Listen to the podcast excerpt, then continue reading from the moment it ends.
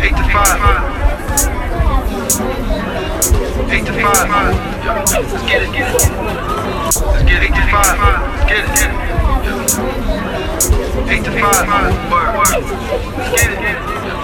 Eight to five. Let's get it. To five.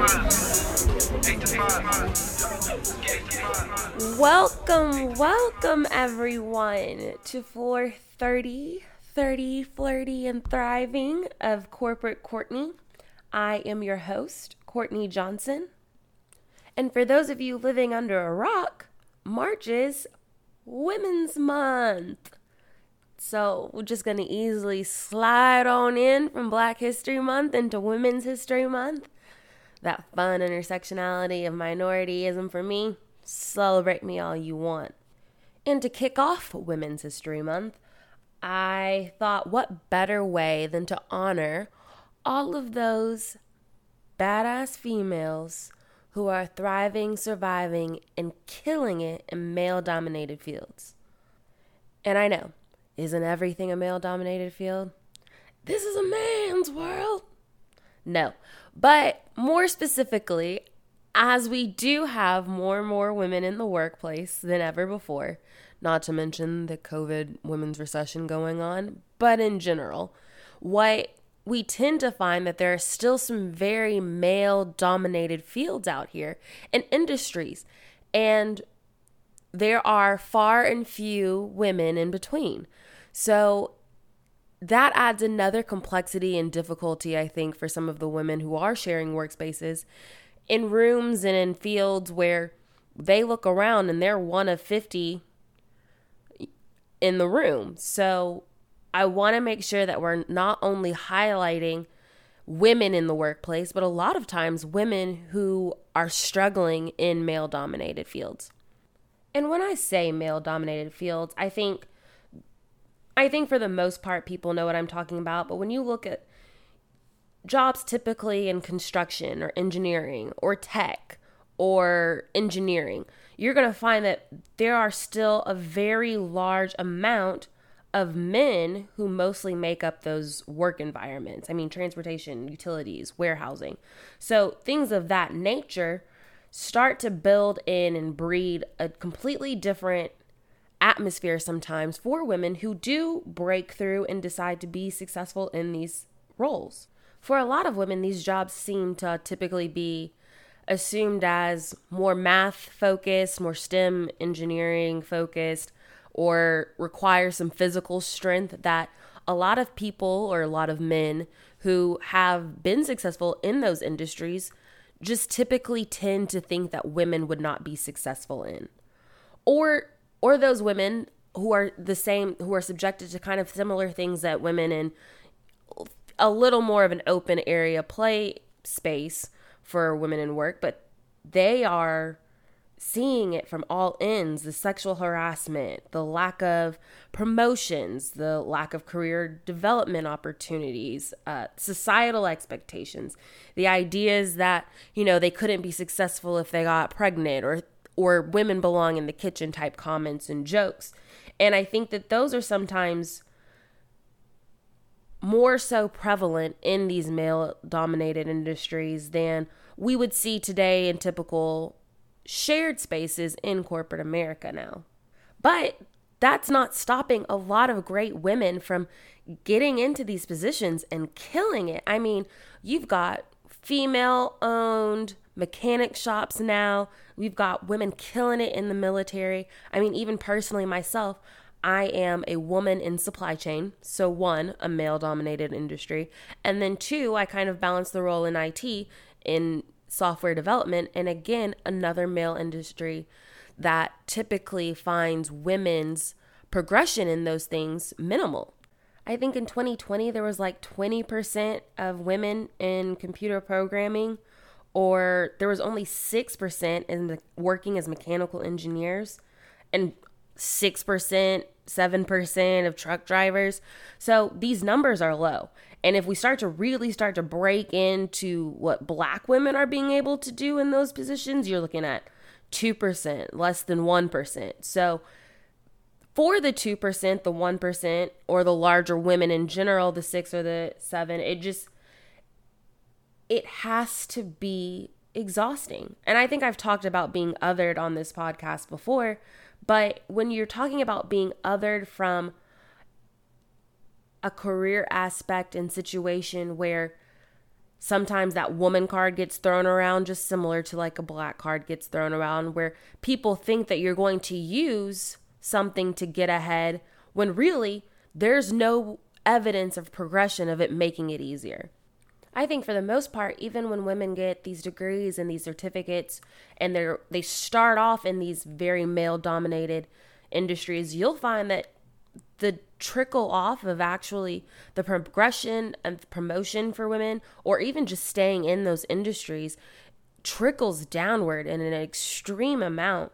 And so what I kind of wanted to talk about on this episode was kind of things that typically go about and how to be successful in these industries or topics that I feel like are getting thrown around about how to be successful and to kind of at least bring light to some of the conversations around it. Any female empowered book, probably before 2010, that was ever written about being a successful woman in these male dominated industries probably told you to play like a boy. You know, be one of the boys, act like the men. Try to, you know, give yourself some gusto so you seem like one of the guys. And I thank those women for being able to break those glass ceilings and do what they thought was necessary to get us going through.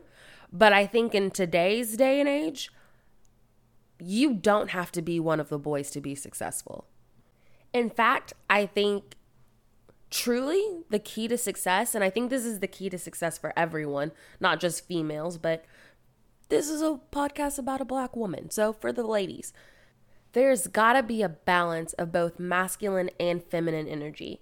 And I'm not trying to say, hey, these are the structured gender roles and norms that you must subscribe to, and this is what it is. But societal truths about things that are typically been labeled as masculine. So, you know, typically aggression, strength, single minded focus, and then feminine, which would be the empathetic, the ability to multitask, the nurturing, those energies and qualities are something that I think both men and women should balance in every aspect of their lives. I think it is definitely yin and yang, the masculine and feminine energy. And that those qualities must live within every one of us. But as women in male dominated spaces, we need to understand and balance those energies and those qualities for circumstances. There's a lot of situational awareness that one may ha- need to have to be successful in these industries. And I think sometimes when we talk about, you know, creating these masculine energies or or portraying these masculine qualities, everyone thinks that, you know, that's how you're going to earn your respect. Men are default the successful ones, so we need to operate and behave like they do. And that's not always true. I think, for example, if you're starting a meeting and you're running it, you're going to start it with a clear directive and it's going to be structured. But if you want to be successful, you want to hear what other people have and, and foster an idea of collaboration, you may have to take a step back and nurture and be empathetic to ideas and create an environment where people feel free to share. Those are both masculine and feminine energies in the same meeting. And I think one sets a tone that shows that you are about your business and you're serious about what we're talking about, but also that you want it to be a more equitable conversation as far as having other voices heard. And I think that you need to be able to see both of those and to read situations to be able to apply them. And I think when we talk about telling women to tap into their masculine energy more, try to be more one of the guys, I think a lot of times we're we're told to be decisive with our words. I know there's always back and forth or conversation about the usage of women saying sorry. I think the the number changes every time, so don't ever listen to my numbers and quote them, but I think it's like 70% of women say sorry more than men. And though that's true, and I have I have been guilty of this too. And so as I learn and as I try to better myself, I like to share some of that too. I think on another episode, I told you guys as women, stop saying sorry. And I think that that's totally unfair now that I'm a little more educated because there are some instances where you are genuinely sorry.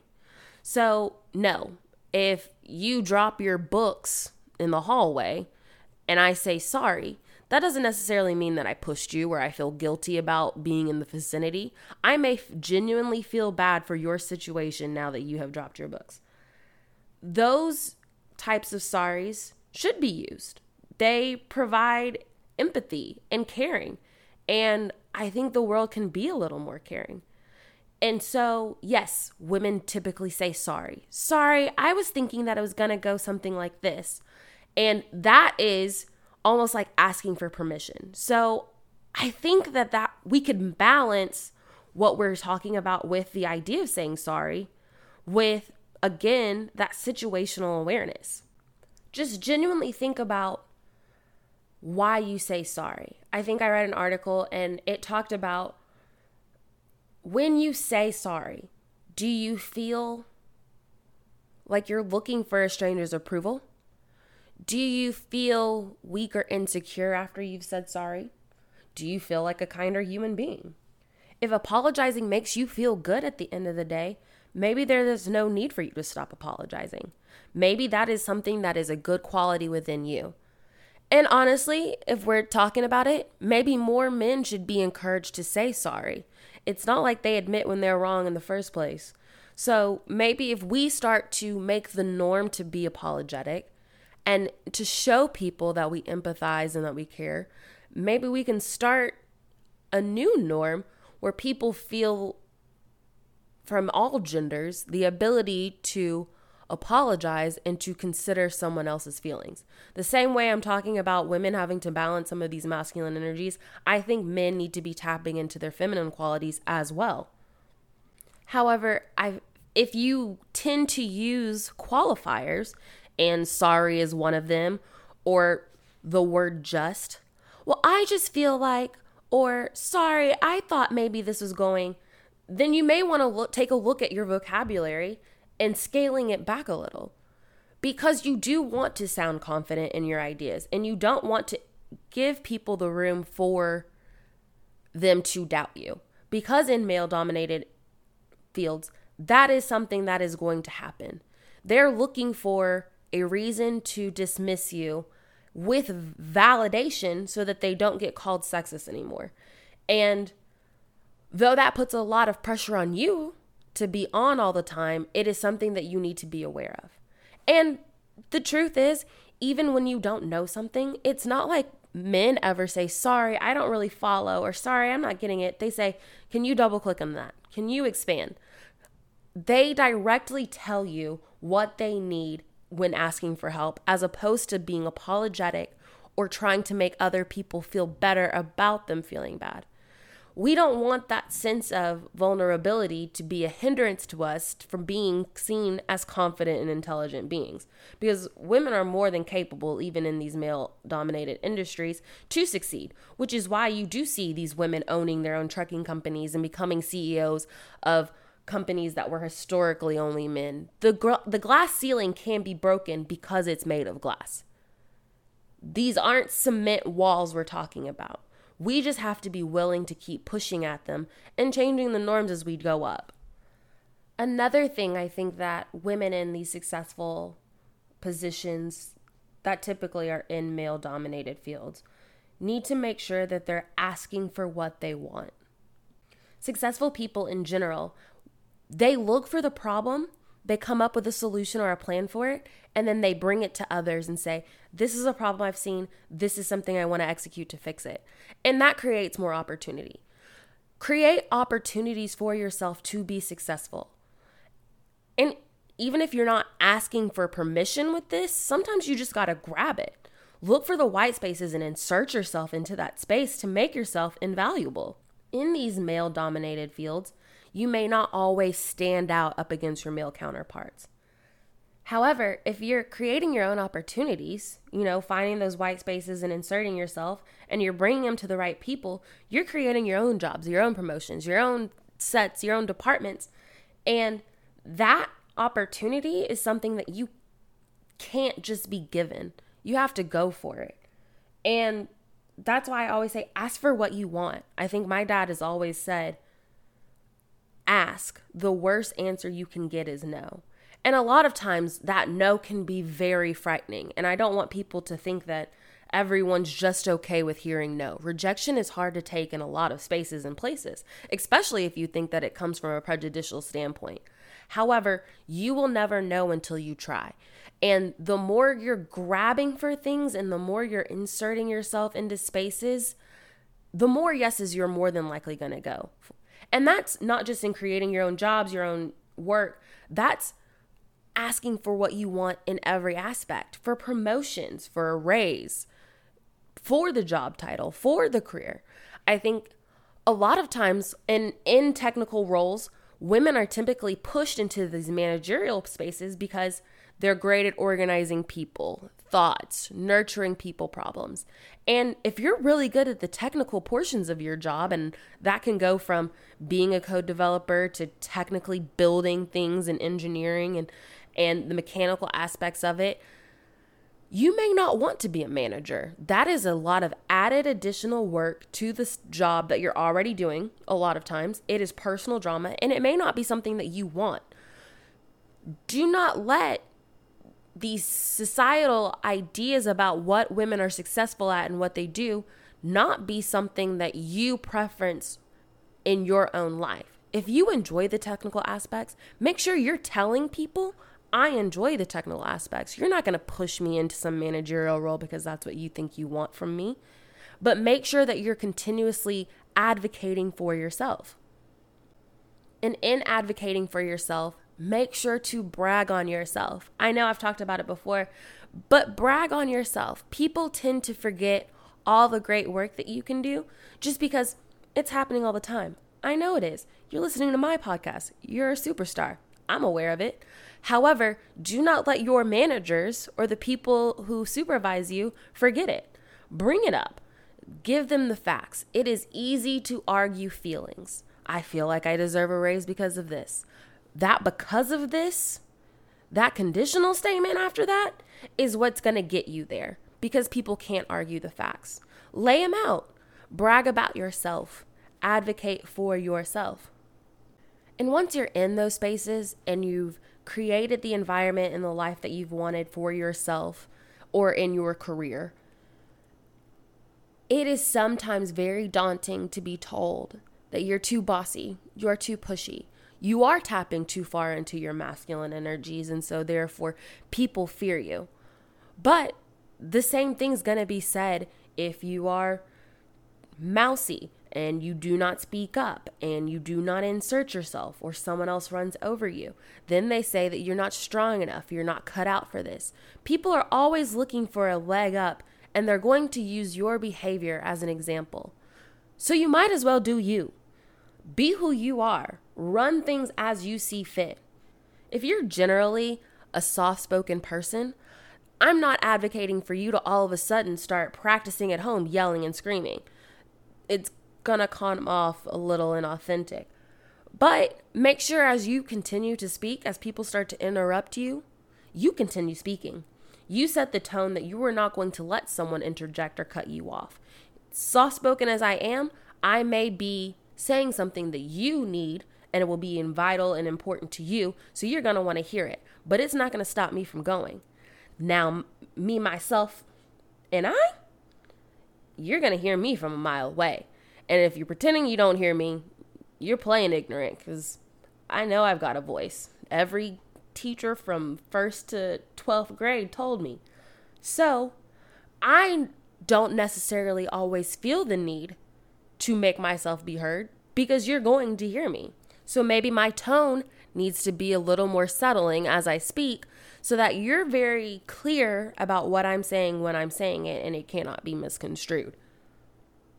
So when you get into these spaces and you're creating change, change breeds threats. People are always threatened by change. but you cannot let their fears and whatever flags they're raising to completely control how you operate. Now, take feedback, be adaptable, because that's the only way you're going to succeed in these worlds. But remember who you are at the core of it. You're in the room for a reason. You're at the table for a reason. You got the role for a reason. And I know that for a lot of females, self doubt kicks in and tries to control things, and imposter syndrome runs rampant. And we're always trying to over prepare to be more successful. However, in a lot of these cases, you've made it. You've beaten out that man for that position. You've beaten out some of these other women. You are where you are because of who you are. And that cannot be taken away from you. So remember to tap into who you are at your core because you're already doing something right. You know how to do the work, you know how to do the work well. Do not let toxic environments completely throw you off your game. If you're willing to put in the work to be successful and keep killing it, then when you start to face sexism and ageism and sexual harassment, you'll know because it's out of fear at their own inadequacies. It has nothing to do with you.